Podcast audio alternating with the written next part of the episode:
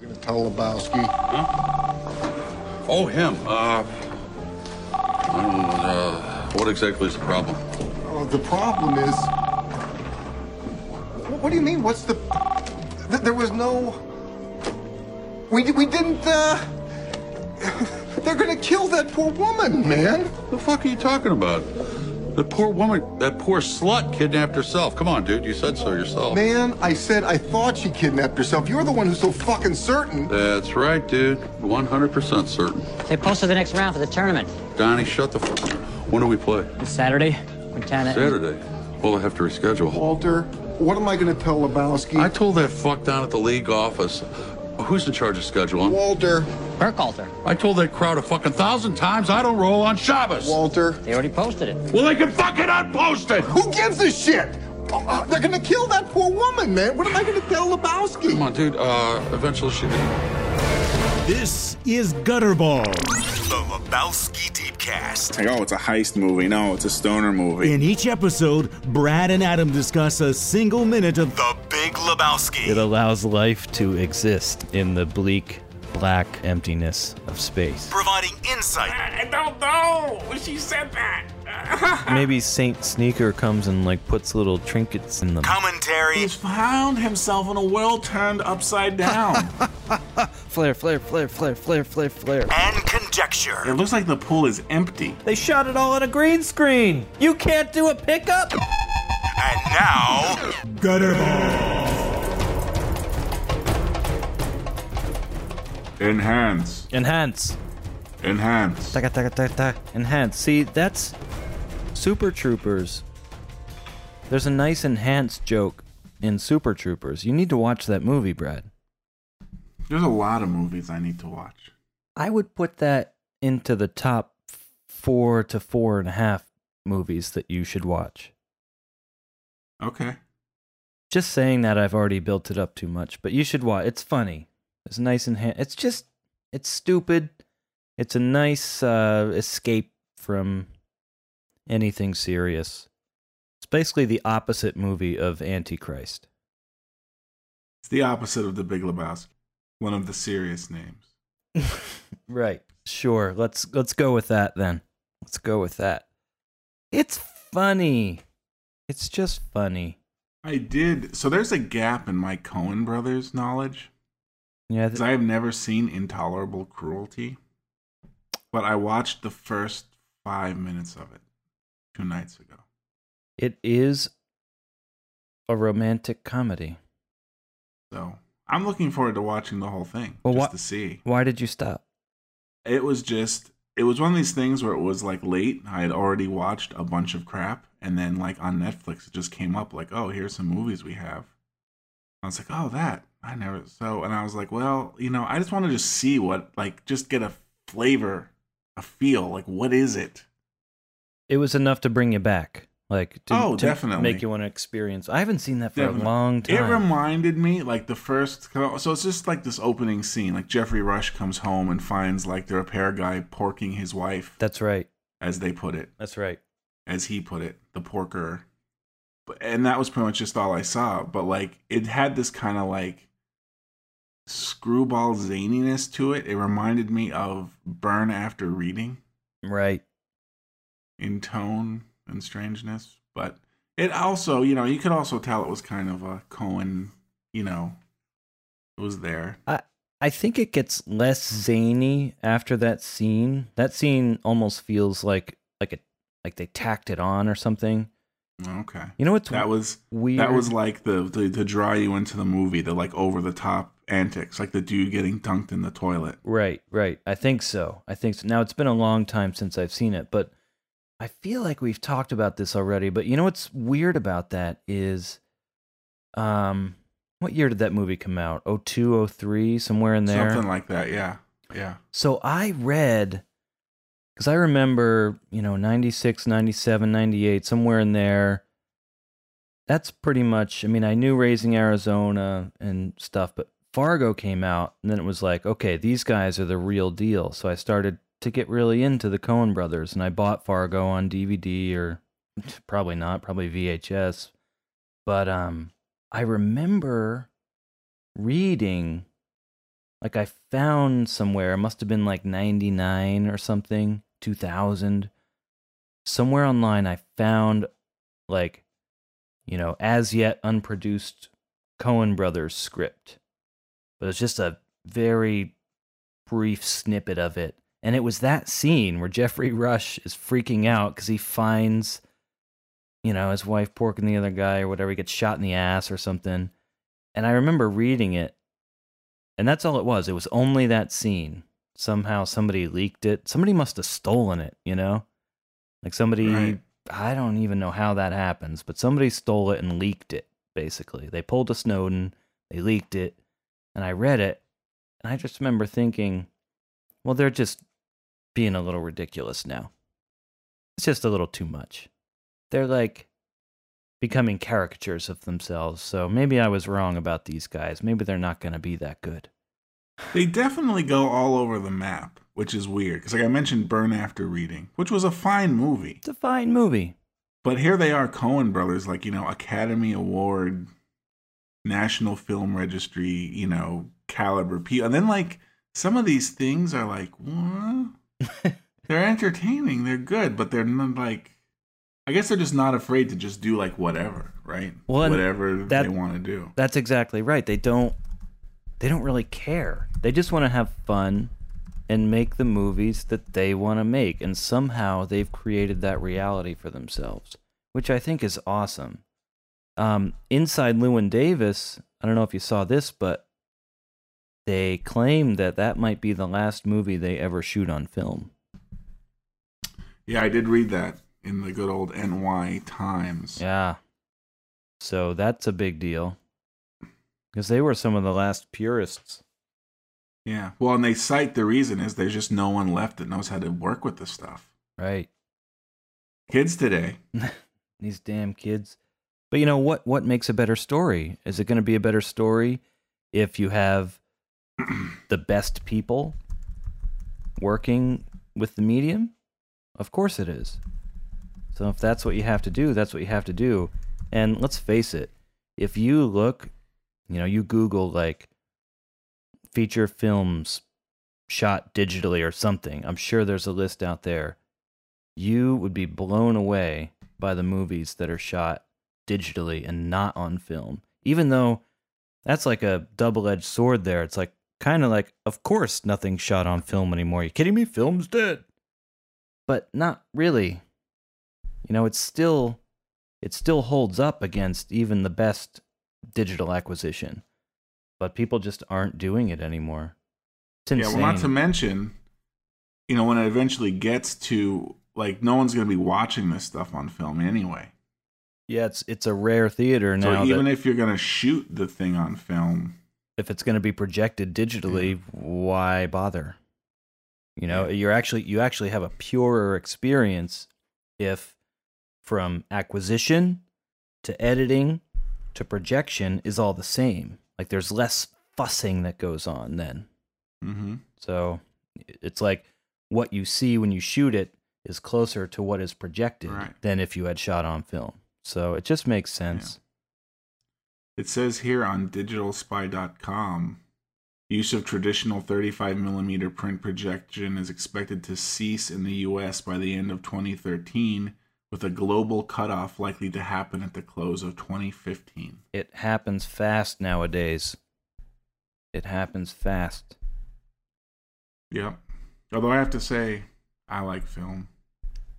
Yeah, I don't think that's the issue. Of course, I, I like know. film too, you know? Yeah. I love film. But you got to adapt. Got to adapt. I like uh, you know, drawing with a pencil on a piece of paper, but that's not my preferred medium. I'm not real good at it. I faces in particular, they always look pretty um grotesque when I try to draw them.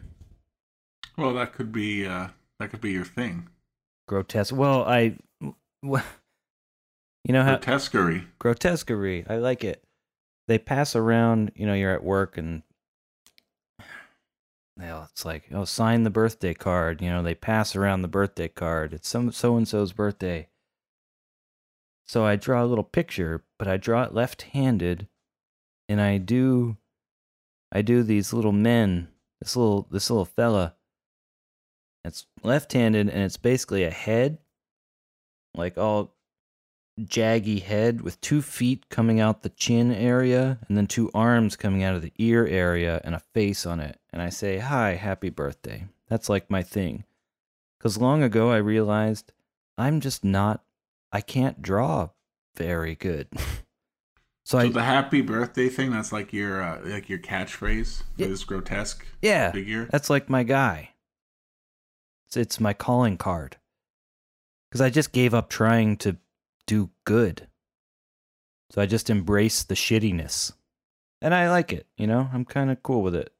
You know, it's definitely um I guess it's my own thing.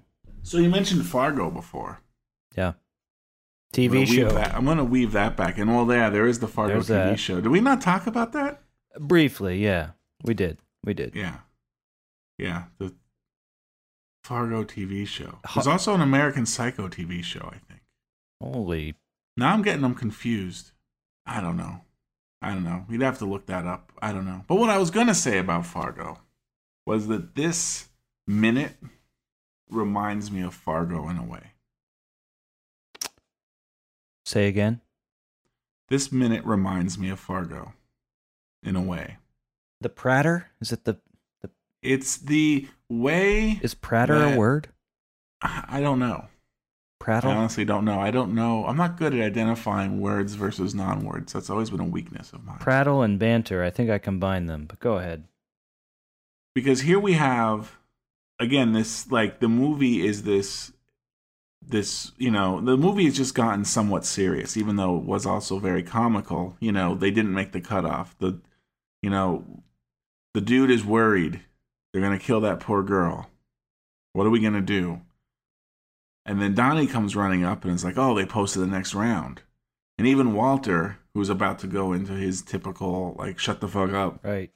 gets cut. Oh, who? What? You know, it's a serious thing. And it just reminds me, I guess, in Fargo they did the same thing a lot, where it was like, here's this like gruesome murder mystery extortion thing happening, And then they punctuate it with humor. But they kept having like long lingering shots of like the Swedish meatballs in the buffet and showing, you know, Frances McDormand like loading up her plate, like just these kind of like mundane things. Like there's these other things. It's not or you know the guy with the we talked about this before you know the guy at the end he he's making the stamp or whatever. Like it's kind of like okay even though there's all this crazy stuff happening like there is this other element to life. Which we all experience, you know.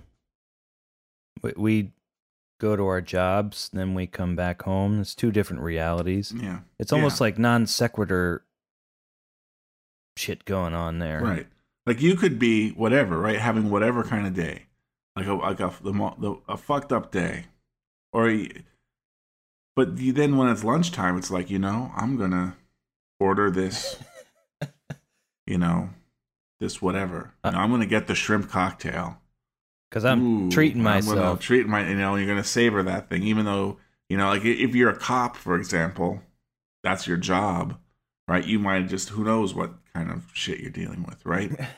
but you still gotta enjoy, treat yourself every day, once a day. Give yourself, Give yourself a, a, present.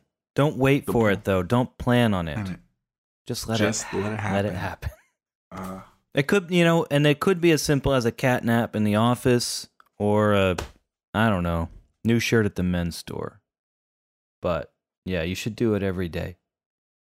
Or a shrimp cocktail. Today I gave myself shrimp po' boy.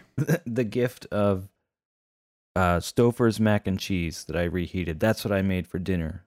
That was a, a little present for me and the Nice. family. Like I Nice. tend to make, you know, more healthy things, but no. Today we are having the worst thing ever. The worst imaginable thing, Right. really. Right. And we're going to enjoy it cuz it's a present. At least pizza has like the tomato sauce, which you can kind of pretend is A vegetable. At least it's from another food group. It's not just carbs and fat. Right. Right. It might there might be some vegetables on it, you Some know. level of yeah. No, there's nothing, nothing like that in the Stouffer's mac and cheese. I made tacos. Oh, I my family today. I made tacos last night. How about that? Very about good. that? There we go. Taco Tuesday is what we used to do. We had the tray, that cheap plastic tray, but it's like it's got a design all in it, and each compartment, you know, it's like 14 inches by 10 inches, and it's got compartments, but each compartment has like a like a design in it. There's the lettuce compartment, there's the tomato compartment, there's the cheese, and then Ah. you fill it with whatever, you know, and it's a good way to get everybody involved and you know, have the, the little chitlins come in and feel like they're contributing. Nice. Yeah. That's a good. You should look at it. You just you go you go and Google taco tray, and you go and do it. It's a good way to get everybody in there. It's nice, but then you have to make sure that like the edges are overflowing. So you put a little too much lettuce in, so it spills out the edges. So it's like a cornucopia of taco-ness. I I'm still support that. okay. For a while there, I could not breathe Why does that happen to you? because you are killing me with your words. Uh, They're Oh. wonderful. well, I'm just giving you the real shit, man. I'm afraid that was it confusing? Like, did my words sound confused? No, they were perfect. Well, because I went in a hot spring over the weekend, but I made the mistake of putting my head down underneath the water. So now Mm. the wife and I are freaked out that we have brain eating amoebas in our heads. So I'm looking out for Yeah. confusion. I don't think the brain-eating amoebas could get into there, They, like through your ears or something. well, no, they go up through your nose. You would need a, yeah, maybe, or you need like a open wound. No, they don't They do get that. that flesh. They get that flesh-eating bacteria. It's not that. It's a very specific Naegleria fowleri, I don't know, something. But it gets up in your nose. But mm-hmm. generally, you have to aspirate water through your nose. See, I see. But I didn't do that so much. But anyway, if I start to sound confused, usually it happens two to 15 days after the event. So right. we're, we're two days removed. So nothing yet. So you're just in the beginning right. phases. You have uh, We got you have 13 more days to worry about here. Right. Another 13 days of hell. So, Right. Of unknown. Well, a time he. as the ex used to say, I have a revisit here. I but, uh, I don't think we mentioned this. So at 3742 um we've gone from the botched handoff, well, depending on your outlook, I guess botched handoff. Maybe it was a perfect handoff. Then we cut to the bowling alley. The dude's phone is ringing incessantly. And there's no music going in the bowling alley for 23 seconds. It's just sounds of bowling. Walter gives a little on a cigarette Mhm. and no music for 23 seconds. And then the weird Charlie Brown teacher voice comes on. And then is it Booker T and the MGs?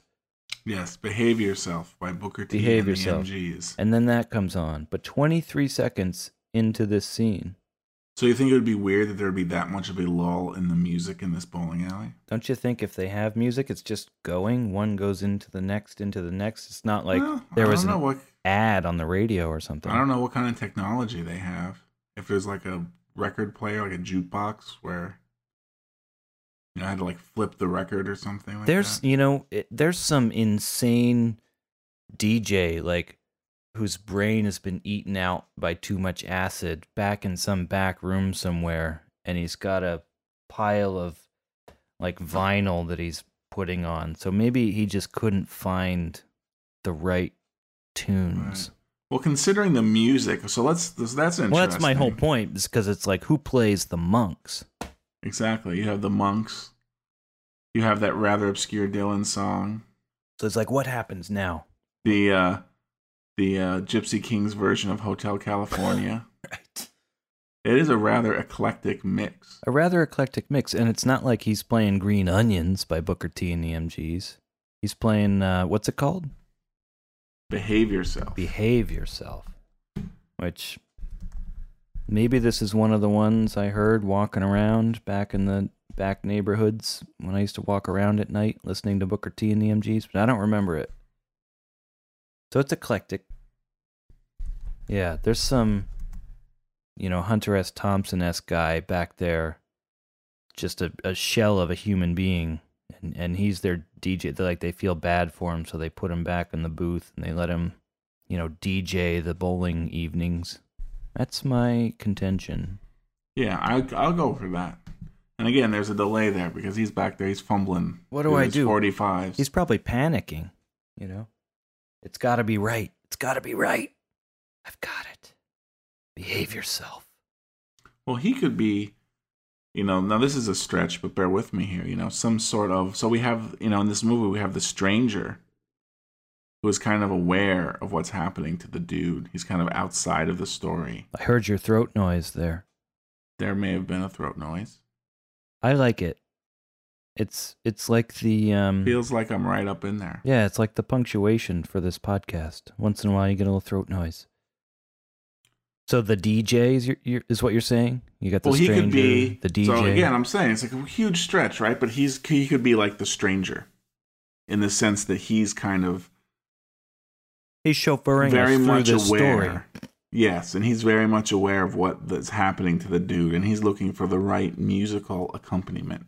In other words, he's not just in the bowling alley, but he's also in the titular Lebowski's home playing this orchestral stuff. He's Well, out he might in the only- wilderness playing CCR, Run Through the Jungle.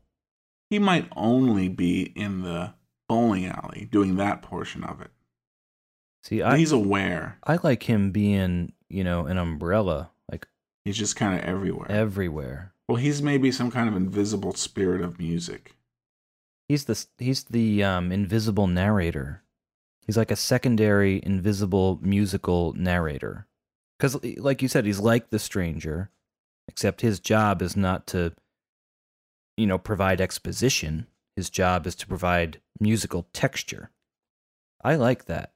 And he could very well be not just a Hunter S. Thompson like figure, but actually Hunter S. Thompson.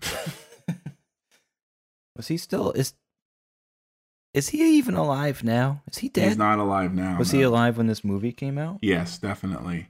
Okay. I remember when he he committed suicide. It was in Oh, like the that's mid right. 2000s somewhere. No, that's there. right, in Like oh Arizona. 05 or something. Well, probably in Colorado where his ranch was. I think it maybe. I thought it was in Arizona. For some reason that sticks in my head, but you could be right. That's right. I yeah, remember that. now. Colorado is where his Sad day. As- outside of Aspen. Bummer. Yeah, February 20th, 2005. 2005. He uh, spent a little bit of time writing for a newspaper not far from where I am here in central Pennsylvania. Really? William Williamsport, Pennsylvania, I think. He wrote for a newspaper in Williamsport, Pennsylvania. Actually, uh, Jersey Shore, Pennsylvania, if you want to be more specific. Wow, I love that show. That was just a bad joke. Well, it is a confusing thing because here in the middle of landlocked Pennsylvania, there's a town called Jersey Shore. Why would they do that? So it's like, hey, let's go. Want to go to Jersey Shore? Sure, I love the beach. Well, no, I'm just talking about uh, driving actually deeper into the state. Right. Into the more hellish nightmare lands. Yes. But uh, yeah, Hunter S. Thompson was there. Was this He spent some time there in Jersey Shore, PA. pre or post Fear and Loathing in Las Vegas? This, I am pretty sure this is post. Really?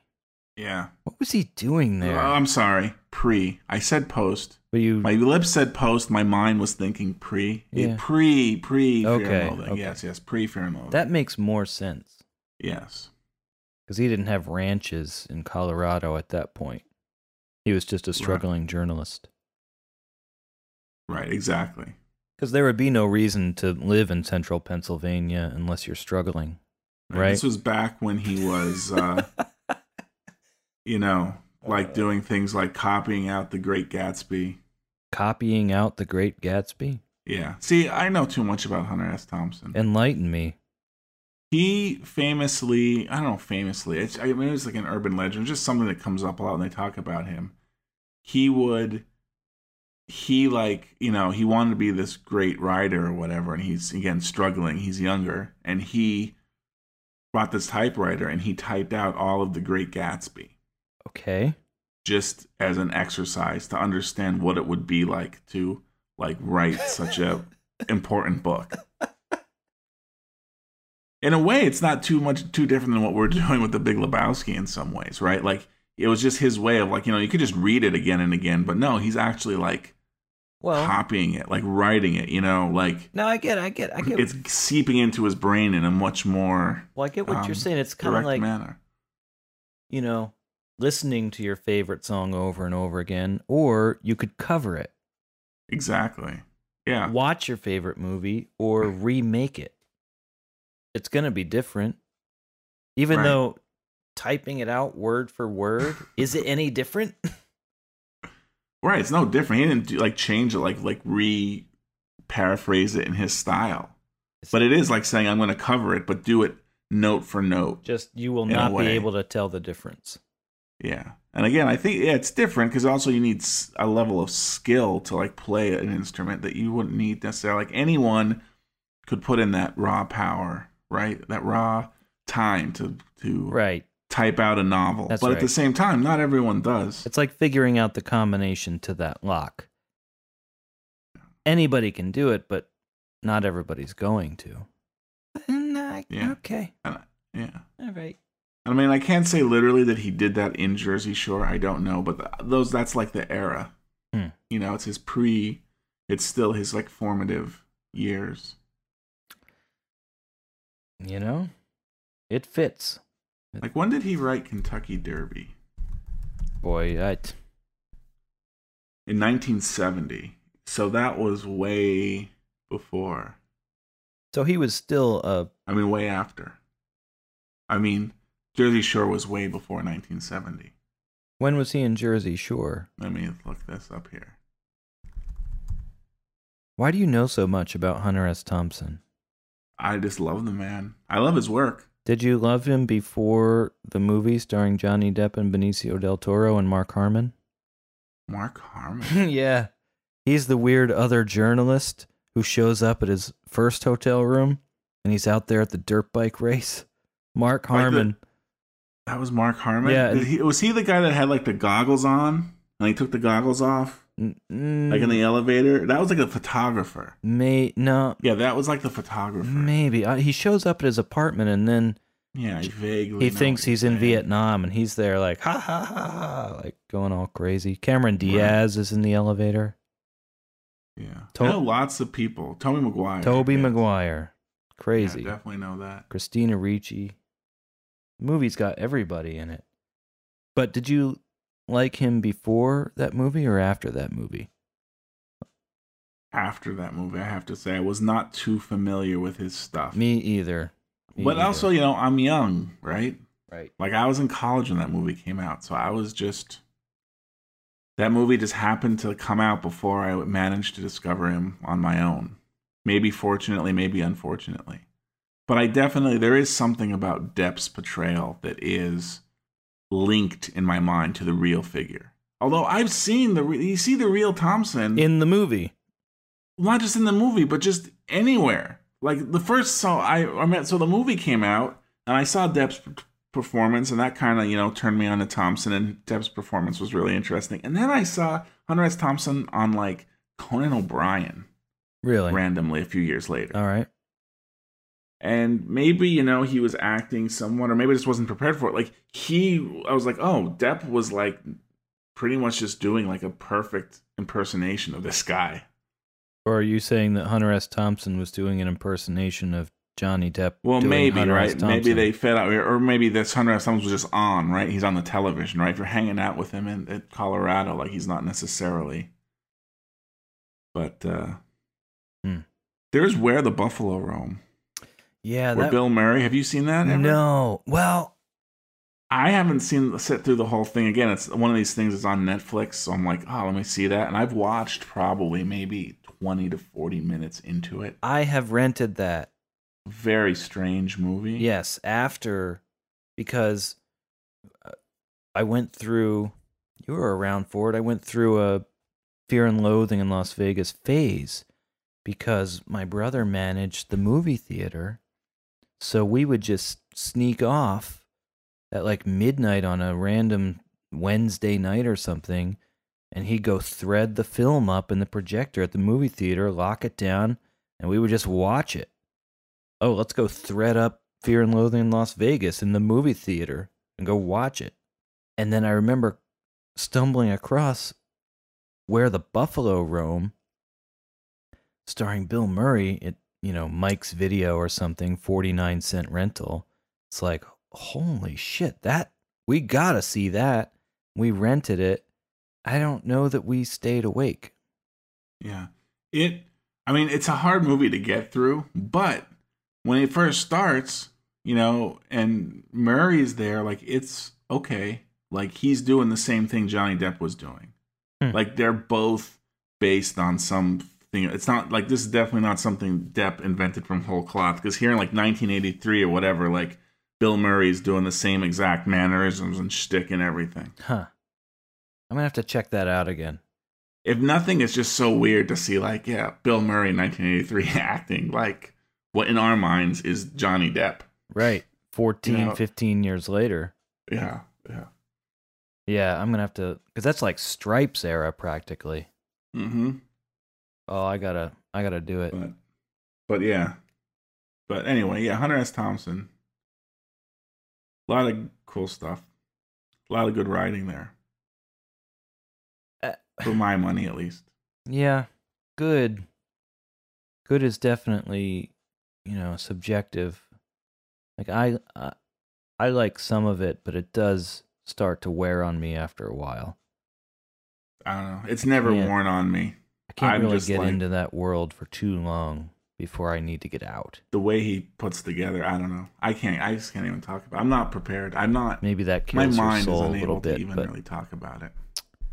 I don't know. I don't have the It's not sustainable. to me. background in I, you know, I think I can talk about something from this minute though. Good, good. We're done with the retreads. I only had the one. If you have anything else, I don't have any retreads, but I do. Well, yeah, you go with your thing, then I'll go with mine because I do have one thing. Yeah, not really one thing. we'll just It's nothing. we'll just do it. I just, I guess the only thing, because this is the very beginning of the minute, right? If we're going to look chronologically, this minute opens, and I know I've said it before, it's going to say again, it's my favorite line. Uh, what's your favorite line? Uh, oh, him. Uh, what exactly is the problem? That's your favorite line of this whole movie. It's not the most quotable line. I call That is bullshit. my favorite part. That's my, that is the most Walterish thing to me. I'm not going to We- argue we, that. we beat it to death about how this is like me and my wife and how it's like, oh, what's the problem? Like, well, you said so yourself, right? Clearly. I think we've beat that to death. right, but clearly he knows what the problem is. You know, like that's just a dumb thing to say. Whether say. he does or no, doesn't, come on. He knows exactly what the it's up in the air. Because I will say this with Christine, my wife, I'm unsure if she knows or doesn't. And maybe it's just me. I'm naive. That's probably the problem. I'm naive. Walter knows exactly what the problem is. He knows the dude didn't want to throw some ringer out of the side of the car. And he knows that he had a plan, and the plan was throw the ringer, then go grab him, beat it out, and that, none of it worked. He's he knows, you know. He's just being coy here. What what exactly is the problem? like it's frustrating. It's frustrating to the dude.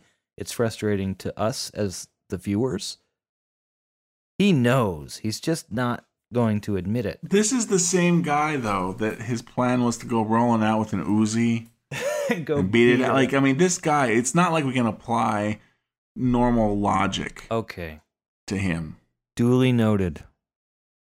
Duly noted. I don't have a retort for that. Yes. All I can do is agree at this point. I. Okay. I can't come back at you. I'm just so You're into right. Walter doing that. I'm so into Walter and his.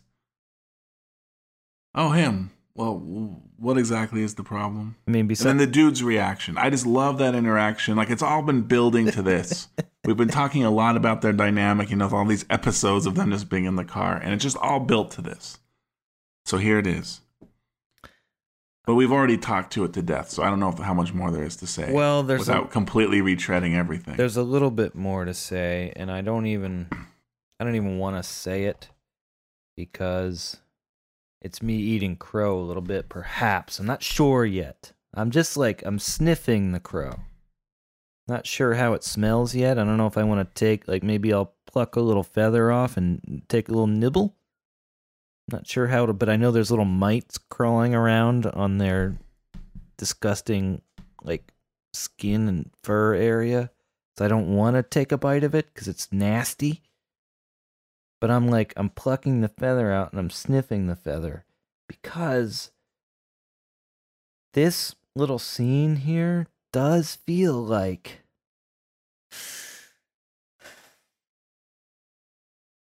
pains me to say it. It does feel like the beginning of a new act. Mm.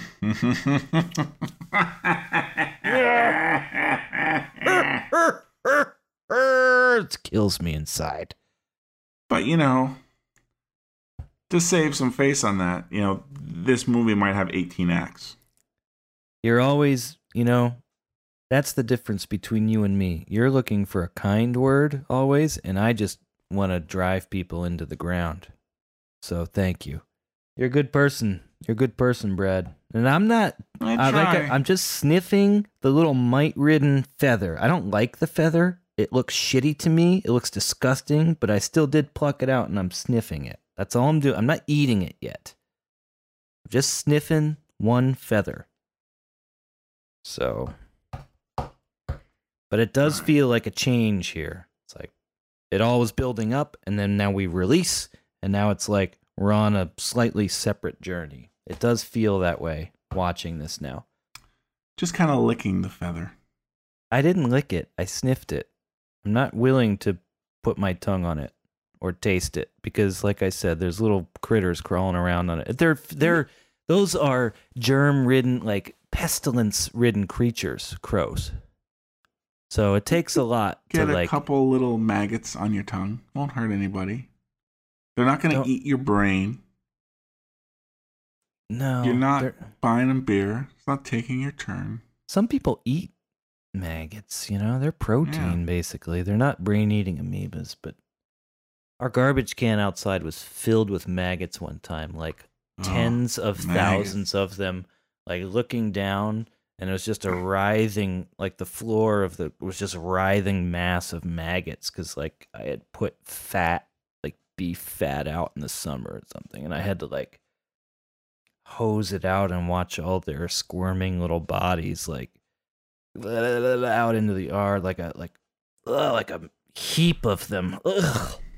Anyway, I'm not eating it yet. I'm just looking at the little maggots and mites on the little feather. I'm just it's there. I'm sniffing it. I don't need to keep going on about that, but it takes a lot for me to admit that there's a possibility that I may have been wrong. Not saying I am wrong, mind you. It's all right. You know, it takes a big man to admit that, even under threat of maggot. Under threat of maggot. Or I should say, especially under threat of maggot. oh boy. Under threat Of of, maggot. maggot. Yep. Yeah, I wrote beat me it to it. down. Yeah, I just did it. So, uh, so what else do we got in this minute? So, cigarettes. I have some experience with cigarettes. On different occasions in my life, I've been a smoker. I tend towards the most horrific thing. I'm a man of extremes, Brad. It's either all or nothing. Sure. So, when I first got together with my wife, she wasn't my wife yet, obviously, when we first got together. That would have been impossible or weird, or I don't know. She wasn't my wife yet. She was going to be, but wasn't yet. She smoked cigarettes. Now, I had smoked a couple of cigarettes, but not really. Like, oh, there's a cigarette. Let me go. Puh, puh, puh. What's that? It's weird and gross. But she smoked, and I'm like, God damn it. Listen, if you're smoking and you're gonna die of lung cancer, I'm gonna smoke too. We're gonna die of lung cancer together. So that was one of the hardest things I ever did was to start like honest to goodness, like smoking, like inhaling it, the smoke from the cigarette into my lungs. You know how hard that is? Like how gross and painful that is? Uh, somewhat. I mean, it's just interesting that I kind of agree. It is painful and hard to do, yet so many people do it. Yeah, they do. So it took me like two weeks, and I'm like, you know what? I got a lot of catching up to do. So I smoked Pall Malls and Camel Straights and Lucky Strikes. Do you know the difference between those and like, for instance, what Walter is supposed to be smoking here, in Marlboro? I would say that they have no filter. They have no filter. It's just a tube of rat poison laden chemicaled tobacco. Just right in there. So that's how I started. So once I got caught up, quote unquote, I switched over to the less egregious Marlboro Reds. So that was on my way to. Eventually, I settled in on Camel Wides. They're nice, thick smoke. You know, they're a wider gauge, kind of like a shotgun. You know, they're thicker. I smoke them longer. But after the uh, catching up of the just straight tobacco, I switched to Marlboro Reds. Now, if you look at 3803 here, where Walter comes back from bowling, it sounds like he rolls a strike. Mm-hmm. And he sits down. He's got a cigarette in his mouth, and his pack is there. What we can presume is his pack, the edge of the table. Yep. That is a pack of Marlboro Reds on the table. So Marlboro Red, that's just like the classic Marlboro. That's a classic Marlboro. It has that red top to it. It's beautiful. You could right. you could do a Google search. You know, it's been the same for uh, into, you know, the Stone Ages when they had Marlboros. The thing about those though, they have the yellow filter and then the white body where the tobacco is. And the yellow filter, even though we wouldn't be able to see this in uh, this shot, it's too far away, but it's got like a little speckling to it. But it's yellow filter area, white top. Walter is not smoking a cigarette that has a yellow filter and a white top. He is smoking a cigarette that is completely white all the way down. Now, Marlboro Light is white. The filter's white, tobacco area is white. The muzzle, we'll call it the muzzle is white and the filter's white. That's what he's smoking. Best case scenario, it's a light. Marlboro Light, but he doesn't have a pack of Marlboro Lights. And the Marlboro pack of Lights Reds. pack is like a gold color. Yeah, it's completely different. It doesn't have that red top. Right, it has a different color. I mean, I'm looking at it online right now, and I don't know. I don't have your experience, but yeah, it seems like a, a similar, the same design, but it's like Same a design. gold, like a gold, like a really, not a bright gold, but a very, I don't know, subdued gold kind of color. Very subdued. It's not a bright red. Anyway, and it and it doesn't. The thing about it is, if you look at that, um, it doesn't wrap. The gold doesn't wrap around the side. You know the um, the Marlboro is right, red. right, right. Yeah. extends down to the body of the pack and the lid that opens up. It's all it's Mhm. completely red. The top third is just red. Marlboro Reds. So Right. I don't know. He's not smoking a Marlboro Red. Now maybe he bummed one from somebody. I don't know. Why would he? He's got his own pack there. They're very like he placed them. Seems like he placed them there very specifically. Is that if that was an empty pack, he just would have crumbled it up and like I don't know, thrown it away or something.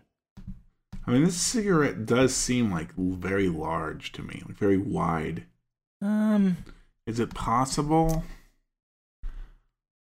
Yeah, I don't know the answer. I mean, could he have done something like uh could this be something like he he maybe hand rolled and just puts it in that box? perchance? So I used to hand roll my own cigarettes also. This cigarette is I can see a little so a store-bought cigarette will have a little um, collar where the tobacco turns into the filter like a line Mhm. rolling around and I can see you almost can't look directly at it but I can see that little line there. And when I used to roll my own well, no, that's not true because you could get filtered ones. Um, that's possible. That's possible. But if he's into rolling his own cigarettes, when I did that, I had my own like special little hard plastic case I'd put them in. Right. Because something like this, you're gonna put it in your pocket. It, I tried it a couple times. It just after the third or fourth day, it's just completely destroyed, and it starts like your hand rolled cigarettes, especially, are more fragile, and they do get crunked up pretty easily. Yeah, I said crunked up, but um, that's a possibility, but I wouldn't say it's a strong possibility because he'd have his own special case for hand rolled cigarettes. so there we Yep. go. Another inconsistency uncovered. Which is weird. You know, wouldn't you just buy the pack of cigarettes and have, you know what? Wait, I've got it.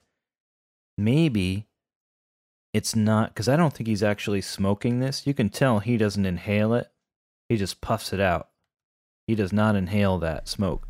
So maybe this is something they had to create for him that was like a non tobacco cigarette. 'Cause They have those for actors that want to, you know, be legit and like smoke but don't want to have all the rat poison in their system. Right. So maybe it's something like that. Two other things. I mean, I could go on all day about this cigarette though, but at um, 3802, he actually ashes onto the floor and watches it fall down. Whoops. You know, which happens. You know, it's gonna happen. The, Yeah. It burned down, a too far. second. Yeah, it's like Yeah. whoop, and kind of like lifts his foot up. Oh, did it hit me? No. And then the last thing, maybe, about this cigarette is he really presses it down into that notch. If I'm smoking a cigarette, I don't want it jammed down into that cigarette holding nasty ass like cigarette holding notch there that's on the uh, scoring table. Okay, It's like- I see what you mean, but what? It's like an extended ashtray with the notches in it Yeah, that you can yeah. place your. ci- What you do is you put it there as gently as possible, so that it can still stay. You don't jam it down in there. You want to be able to have easy, quick access. Bring it back out. Like that would break the. He knows he's not going to have to access this cigarette again, so he just jams it in there. and he and Goodman himself is not an experienced smoker, perhaps. If we That's go with what I'm this saying. stagecraft thing, and so he doesn't know what he's doing.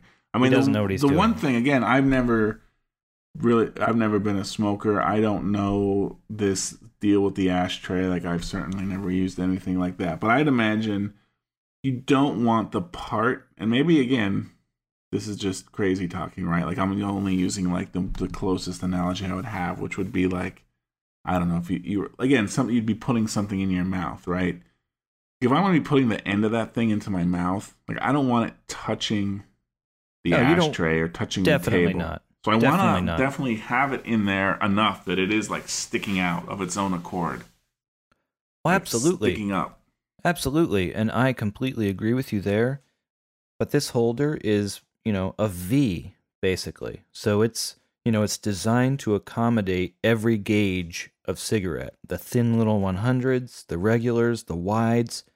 So all you have to do is place it down in, maybe give it a tiny little extra, just a little extra force on it, and it will stay. You know, a cigarette is not heavy. So it's not gonna. You're afraid of it like seesawing down in, and the um, filter part where you put your mouth like hitting part of the grossness, Yeah. like like seesawing, like rotating on the fulcrum of the holder. Exactly. But that's not gonna. It's a cigarette's not a heavy thing. You don't have to go working it down in there like that. It just it just doesn't happen. Right. Like ashtrays and bars work the same way. There's just little, you know, cutouts on the side of the ashtray. You just place it in. You don't work it down in there. Like he really shoves it in there for a while. Just Yeah, it's almost like he has it in there and then he says okay, and then he pushes it even further in. let's make sure it stays in now. Nah, it's gonna stay there. He's not a smoker. I'm just gonna. You could probably Google this. John, we'll call him up. Maybe, maybe we'll get him on the show. Are you or have you ever been a smoker? And my guess would be no. Not only that, but it looks like he brought his own ashtray. Now that I am looking at this shot more closely. So look at just on the other side of the ashtray from the Marlboro pack. Isn't that an, an ashtray? Yes. So So why is there an extra ashtray? why is there an extra ashtray? Would he have brought his own? And if so, wouldn't he just put his own cigarette in there? And even if it's not his own, at least that you can just place it on the edge and it can balance there. So, So- even if it does fall, it's falling onto the table and not into like the other filthy ash area. So I hate to tell you, Yes.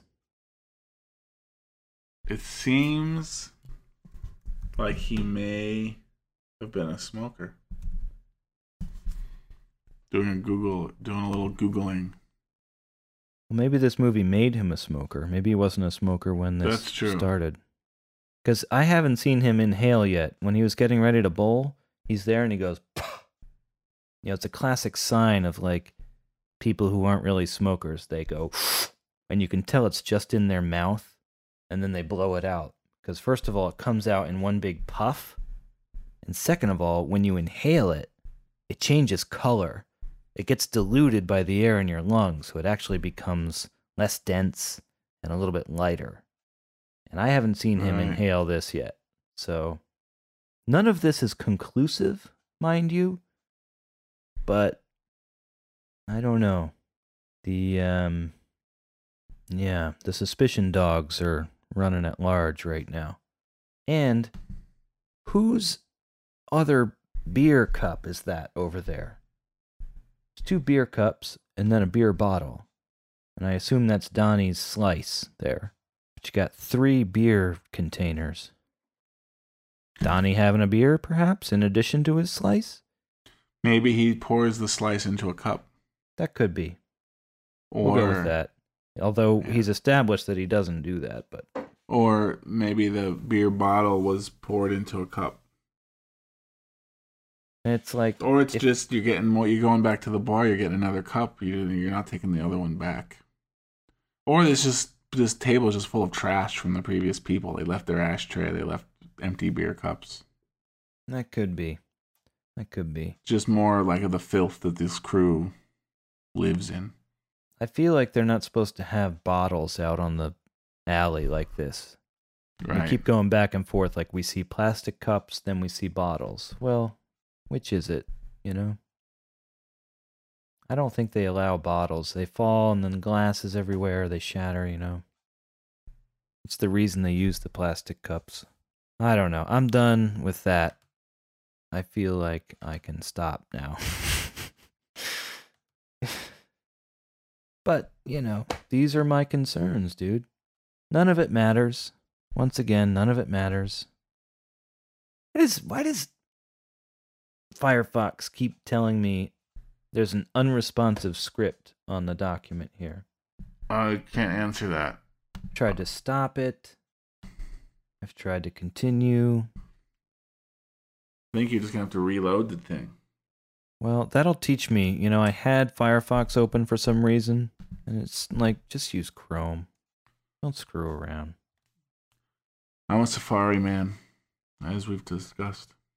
I just don't understand. I don't understand how that can be. In 2003, yeah, I was a Safari guy.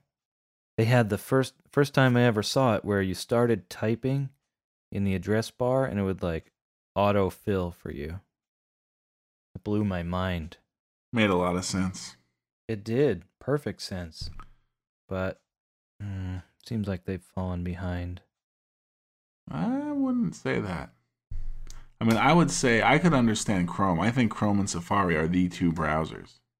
The What last thing I want to do is get like you know hate mail from all the Firefox people. But Well, what do you like about Safari? Hmm. What do I like about Safari?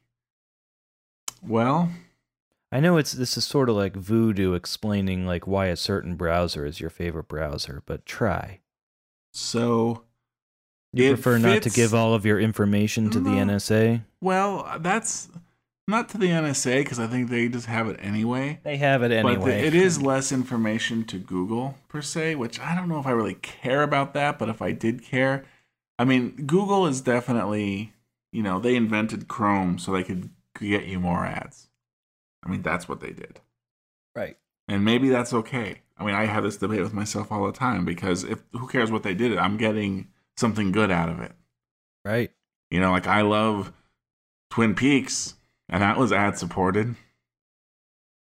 That was made to shovel ads to me. So, like, why it's the difference? You know what I mean? And I don't know. Maybe there's I no do. difference. Maybe there's no difference. I don't know. There's just it's it's just you know it's Just don't look over there. I just like I just like Safari. I think it just fits into the system very well. I mean, it's made by Apple.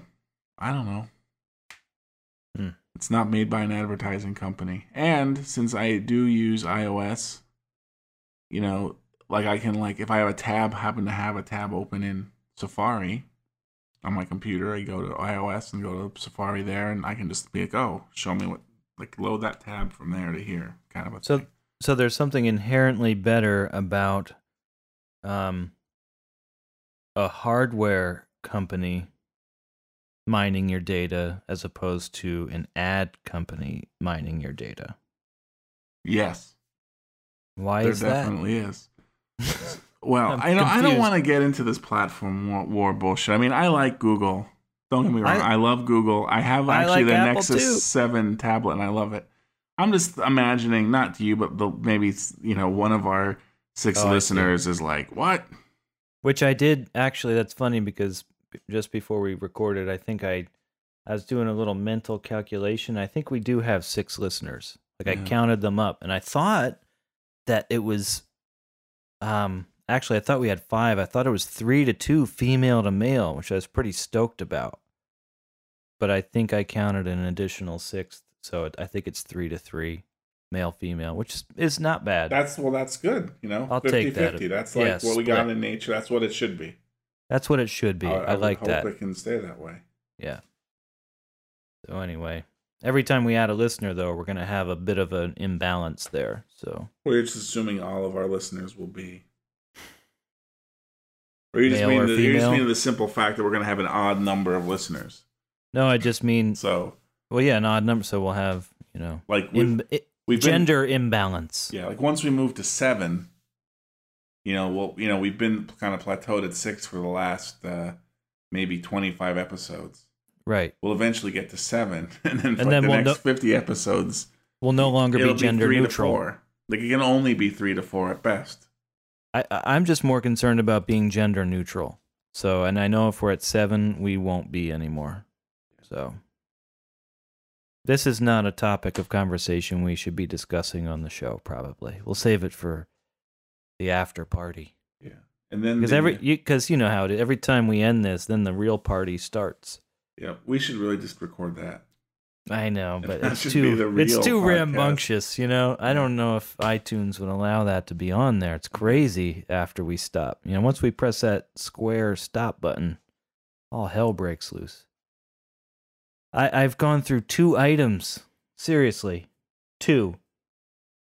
So far. Blue comes back. Brad, remember Blue? I do. That blue is the man, right? Yeah, you're my boy, Blue. That's old school. All right. Uh he goes over there and talks to the other people next to them.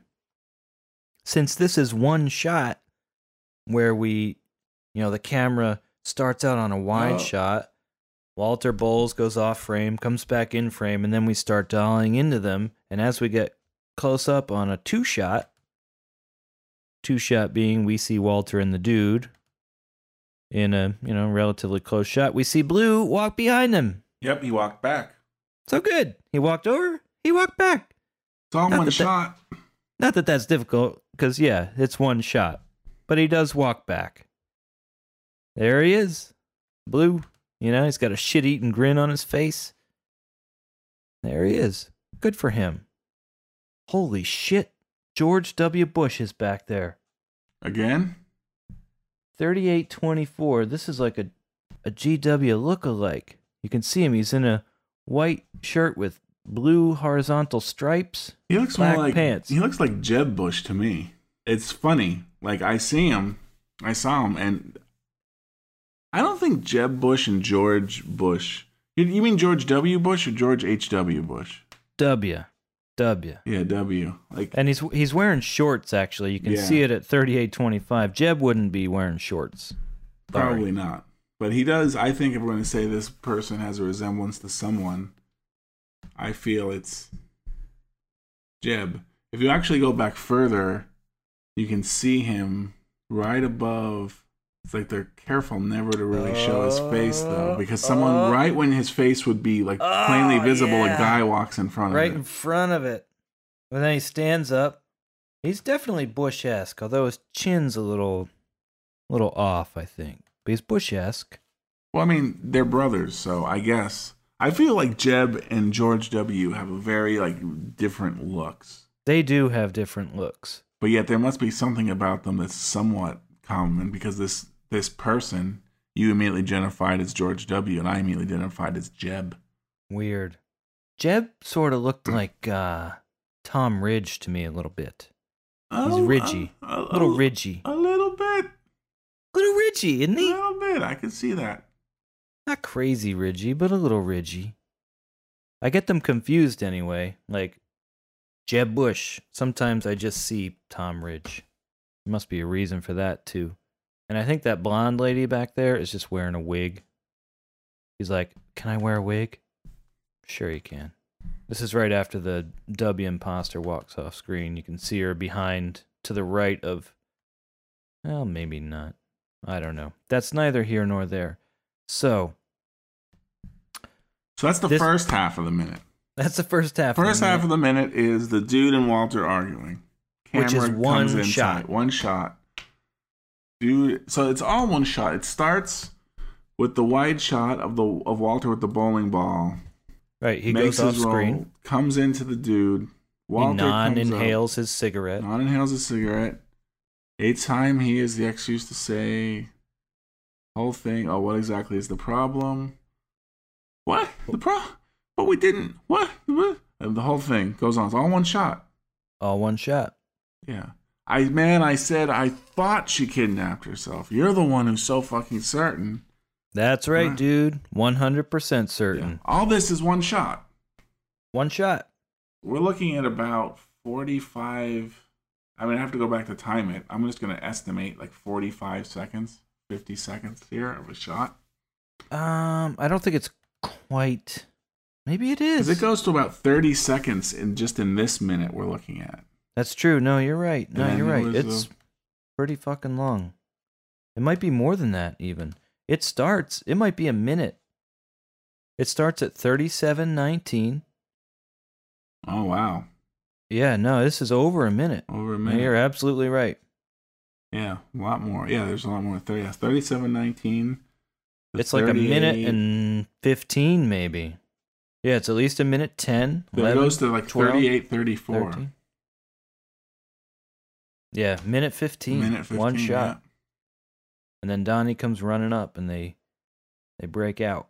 I feel like they do these little moments, these little breakaway moments where I guess it's you know, after the insanity of the botched handoff with the nihilists, they want to give you a little breather, like take a break.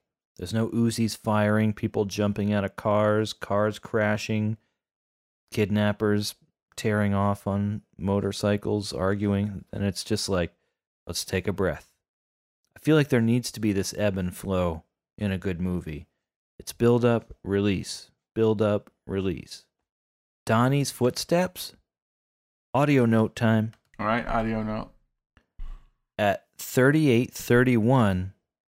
This is just as Walter starts to say, That's right, dude, 100% certain. You can hear in the left speaker Donnie's footsteps starting amidst the hustle and bustle of the background noise of the bowling alley, you can hear them off in the distance in the left speaker. Cut, cut, cut, cut, cut, cut, cut. And then as soon as they cut to him, it switches to like not even the middle, but almost to the right speaker. Cut, cut, cut, cut, cut. Switch over. As soon as they cut, they visually cut to him. The sound cuts to the right. You want to take a listen? Sure. Take a listen. That's right, dude. 100% certain. They posted the next round for the tournament. Donnie, shut the f- up. That's right, dude. 100% certain. They posted the next round for the tournament. Donnie, shut the f- up. I can't hear it. Ah, come on, man. Let me try again. That's right, dude. 100% certain. They posted the next round for the tournament. Donnie, shut the f- up. That's right, dude. 100% certain. They posted the next round for the tournament. Donnie, shut the f- up. That's right, dude. 100% certain. They posted the next round for the tournament. Donnie, okay, shut I the heard f- him this time. I had It's- to. I had to really crank it. Yeah, I could hear it coming through. But um it's hard to hear because of all the other, you know, cacophony of sounds going on back there. Just a little detail, little detail. Yeah, it's there. Give a little shout out when a shout out's due. And then um Walter immediately is pissed because it's Donnie and he's speaking. So he starts to tell him to shut the fuck up. But then, oh wait, I'm interested in the information you have for me. And he's like, when do we play? But he, he throws down what basically is uh, like a dry erase marker that he's using to write a score down. That's essentially what that is. But if you listen to the sound it makes as he realizes he's interested in what Donnie has to say, like he kind of throws it down excitedly. It's it's a curiously wooden sounding toss. Like it almost sounds like a pencil being thrown. So I'm thinking when the Foley artist did it, they were using a pencil. This is 3836. Yeah, possibly. I mean, I don't think it sounds particularly pencily. I mean, the table is probably wooden. It's for Formica. Maybe wooden underneath, but I mean, Yeah, well, maybe. I don't know. It, it is. I think it sounds plasticky, personally. Um, no, man. Let me give a listen. Round for the tournament. Donnie, shut the f- up. When do we play? This Saturday. Round for the tournament. Donnie, shut the f- up. When do we play? This Saturday. I don't know. It sounds a little pencily to me. Sounds more pencily than plastic. A, pe- a plasticky hit is gonna have like this. Um, it's gonna be really bright, so it's gonna be a really high like tink, and this is more like it almost. It's got some resonance to it. It's got a little bit of resonance. Round for the tournament. Donnie, shut the f- up. When do we play? This Saturday. like clicky as opposed to tinky. You're saying the wood would be clicky? The the wood of the pencil would be clicky. I feel plastic would be more clicky. Plastic's gonna be tinky. Wood is gonna be clicky. It's gonna be clicky with resonance as opposed to no. I think the plastic and the wood would both have resonance, but the pla- but the wood is a more of a full-bodied kind Well, of that- a sound. Well, and that's what I mean by resonance, Right. meaning the sound carries for longer. The plastic isn't gonna hold the sound as long. Like it's it's more rigid. The wood has a give and take. Like it it's it's more pliable. Maybe it's not more pliable, but it, it's like it holds the sound. There's that whole thing where like you know people say the hauntings of houses are possibly just the vibrations of past experiences happening you know and at times those vibrations are more apparent. But like you could have you know, i bang on a wall like that like that vibration since that's wood it's going to stay in there for longer than i just hit a piece of plastic. Don't know maybe because it's like it was at one time a living thing. I don't know.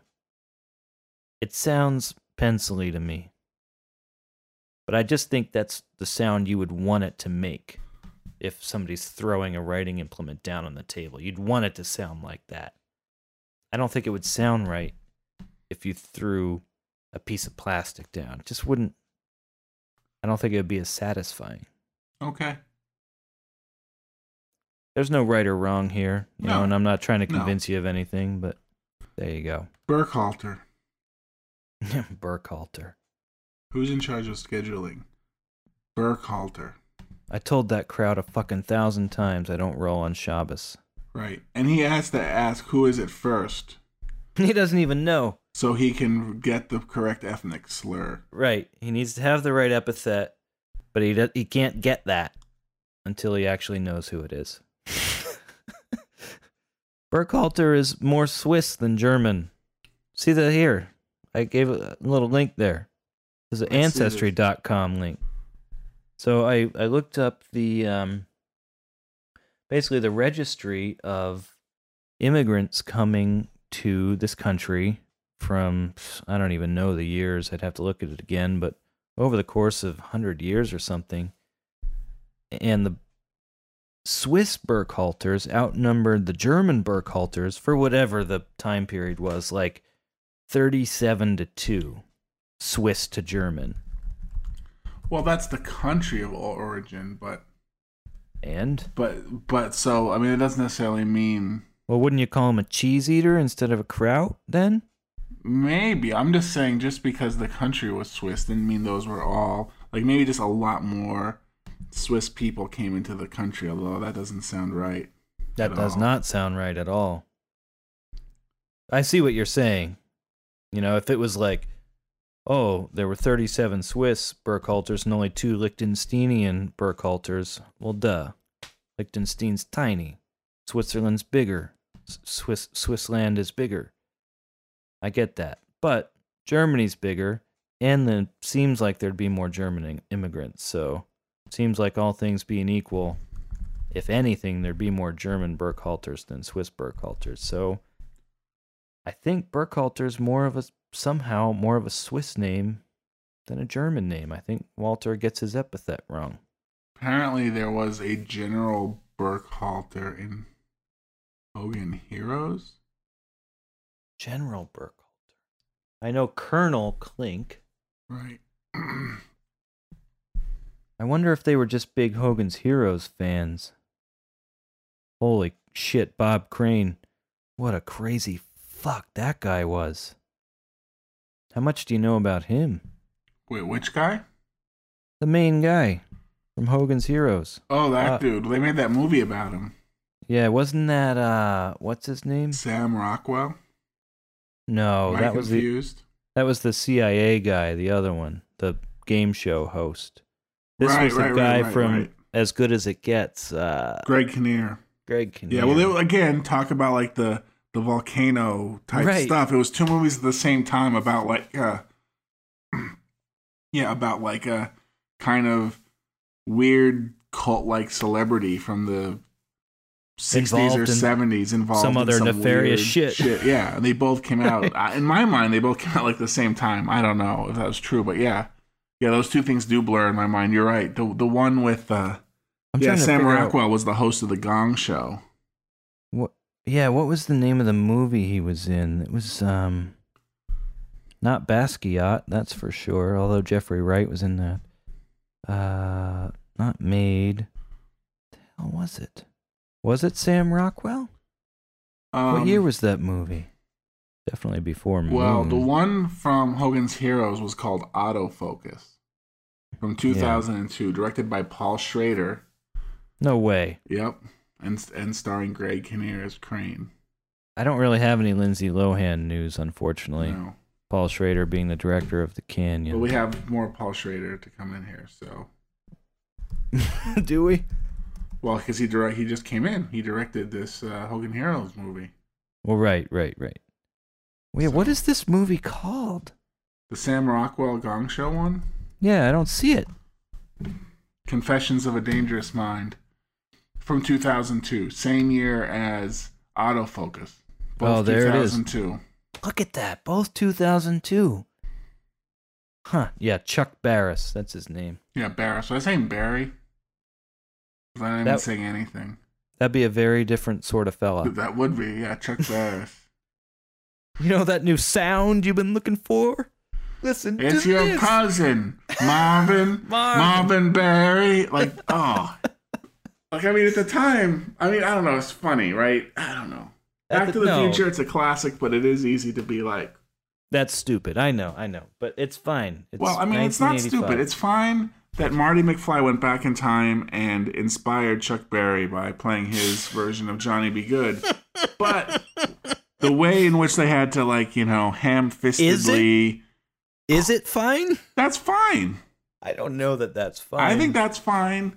That's Give- fine. that's giving the white people credit for Chuck Berry's All right, fine. No, you're right. I did not It think of not it. I did not fine. think of it through that lens. That might not not actually be fine. So here, it may not be. that might But what I like suck. to think is, again, this is one of these predestination paradoxes. Which Like, keep in mind, this is one of my favorite movies of all time, but still. yeah. Go ahead. Predestination. Well. I was gonna say, Chuck Berry invented that sound, only to be have it come back in time and beans because it's not like Chuck Berry heard what Marty McFly did and like wrote down like note like all the notes like quickly. Oh, let me transcribe this, or you know, I'm gonna like recreate this word for word.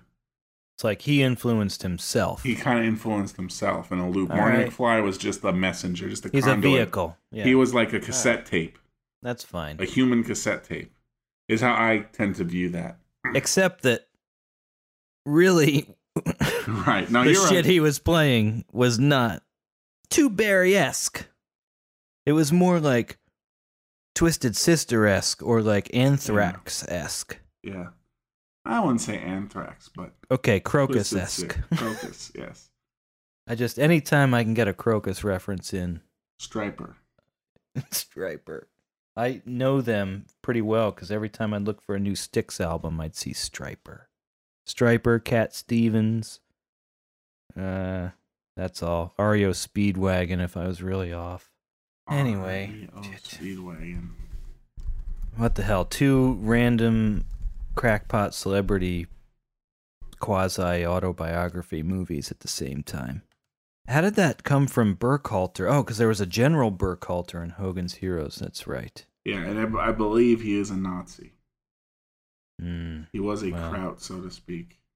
All right. Well, there you go. So maybe Walter's pretty up on his Hogan's Heroes and assumes that the Burkhalter is Nazi, therefore Kraut, because of the show.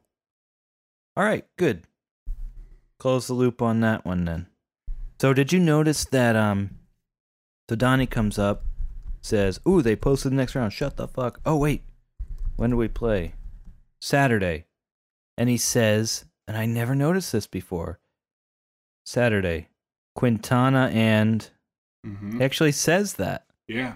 but Walter cuts him off before he can finish. Never noticed it. Had had you been privy to this?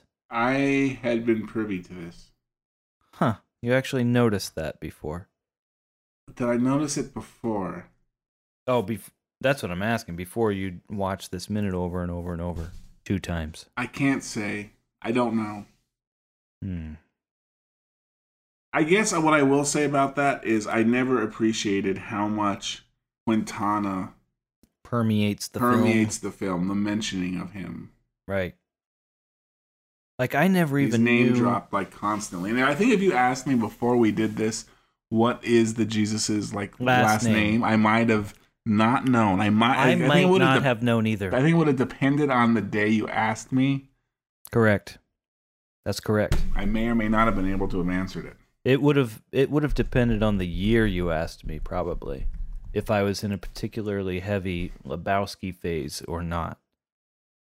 But yeah, before this I probably would not have known. He's the Jesus. What else do you need? So, graphene was in the news too. Not that that bears mentioning on this podcast necessarily, but since I did a movie based on graphene, I thought I'd throw it in there. They're trying to build uh, microprocessors out of graphene, but it's a ways away. Because they had the 14 nanometer. Intel just released the 14 nanometer PC. See that? Can't say that I did. Some sort of, you know, Moore's Law and effect thing. Moore's Law is dead. No, it's not. Look. Whatever. Doesn't matter. I just thought it was interesting because they mentioned graphene. Like they're using I don't know what they're using to make this, but they say, um, you know, the next breakthrough will have to come once they can use, I don't know, fucking ultraviolet lasers or some shit. I don't know. Graphene was in play. I thought it was cool because I'm obsessed with graphene. It's probably my favorite substance. Second only to a liger.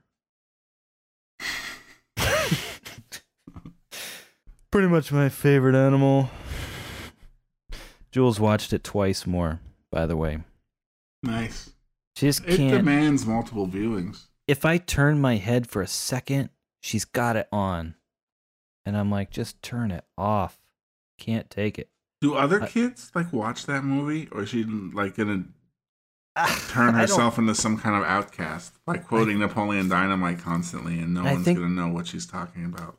I think she's The ten-year-olds into an outcast. Yeah, I, I don't Good think for her. anybody knows it. She's gonna follow in her uh, father's footsteps. We're gonna need to institute an XKCD section. But did you see the most recent one where I wonder when the last date will be that someone quotes Star Wars? Yes, yeah, it's so genius. It's so genius. great. I don't know. May the force be with you, huh? Ah, something my grandmother used to say. I have no idea what it means. I just yanked a cord out. You're too excited. I- I got all antsy in my pantsy. Must be from the old country. I don't have any dreams, I can tell you. I feel like I haven't watched any movies. Got anything else? What What do you got for me? Anything? I got nothing. I mean, have we sufficiently? We definitely have not sufficiently No, not done this all. minute, but I think we may just need to cut it off. We got to cut it off. and just we'll have a bunch of retreads. You know, because we didn't talk of anything about about Shabbos. Shabbos, Right. Shabbos, Shabbos, Shabbos. We didn't You talk say about. Shabbos, I say Shabbos. we didn't talk about uh, Donnie's shirt. It says Austin, Austin. and right, like there's some that. badges and some other things. Right, that You know, again, I feel like we're kind of dropping the ball here because yeah, you know, we have this whole like we talked before about the like kind of uh, vol like the volleyball dialogue, the like you know Sorkin or Mamet esque type of character of it. because again, that's what we have going on here. We have the whole you know dude being uh, you know they're talking about Shabbos and, and the next role, and, and at the same time, the dude's in the background like what am I going to tell Lebowski? And, you know, this whole kind of all these different things happening at once. and Walter is. and there, I just the- talked about it all, so we're got nothing right, so we're good. And there's some weird, some more weird cigarette stuff going on towards the end of this minute with smoke coming up, and he's like bringing it out and putting it back, bringing it out. He doesn't want to actually smoke it. If this was a stressful moment, I'm a smoker. I'm sucking on that thing, you know, blowing it all over the place. But whatever. Meanwhile, Walter's in the middle of this. He's the one like he's the in between man, which maybe the first 86 times I watched it, if you would have asked me off the cuff out on the street, who's the middleman, like who keeps the peace, I would have said the dude. Right. Walter's in the middle. Yeah. Physically, emotionally, he's the middleman. Well, and you can see him fluctuate here at the end of this minute because he's getting like red in the face. He's ready, like, you know, like pull the gun type of level here over them posting the thing on Saturday. Well, he's getting it from both sides right now. Yeah. Except when the dude is like, "What am I going to tell Lebowski?" Walter, i- you know, he responds in this kind of gentle voice. Come on, dude. She's get tired of her little scheme and you know wander back. Which is exactly right, may I point out. But that Yeah, is that's one exactly second right. past this, so I didn't want to. Yeah, no, I guess you're right. Yeah, but again, well, yeah, he gets red in the face here and starts the yeah, then quickly again turns it around, comes down. Although His violent swings. Yeah, his violence is generally directed towards Donnie, but he does have. He's got, you know, more in the next minute, which we can touch on next time, but he does have a moment where he says, shut the fuck up, but stops and says, when do we play? Which is one of the few times he addresses Donnie without anger. Yeah, I, th- I feel like it only happens three times in this movie. and we ha- have the other two times happened yet. No, I think this is the first time. The next one happens next minute. And then there's one when uh, they're at the bar trying to quote unquote cheer the dude up. I can see you don't want to be cheered up. Come on, Donnie. No, one has happened four times. Way to go, Donnie, when he Yeah. comes with uh, Thurston. Well, you could say the part, um, you know, toward the end with Donnie. Oh, Man yeah. down. That's right. Although Donnie's, know if that counts. He's not really in the moment there. You know, Right. if we're gonna count that one, we almost have to count the Folgers scene. But I'm not willing to do that. All right. Okay, Let's put a lid on this one. we uh, blasted through the last 20 seconds as if uh, we didn't give a shit. But we'll do some revisiting. We can't can't Yeah. expect to get it all the first pass. Next time, and what we should try to do is blast through, you know, spend like five minutes blasting through everything. and then talk about the other shit. And then we can just about. ramble on. but that won't be any good. Because then And- people that want to hear about the movie can just like turn it off. Yeah, turn it off. Get the five minutes of content, and then move. Go about. You know, go to work. Be productive members of society instead of listening for hour and a half, two goddamn hours to us prattle on. Prat, pr- prattle, prattle on. Prattle is the word, not pratter. I don't think pratter is a word. I'm gonna say that pratter is not a word. So we're gonna have to put pratter up on the poop deck probably. Uh, we'll just end there then. Next time on Gutterball. They're gonna. They're, They're gonna. gonna kill that poor woman. They're gonna kill that poor woman. Hey, Walter.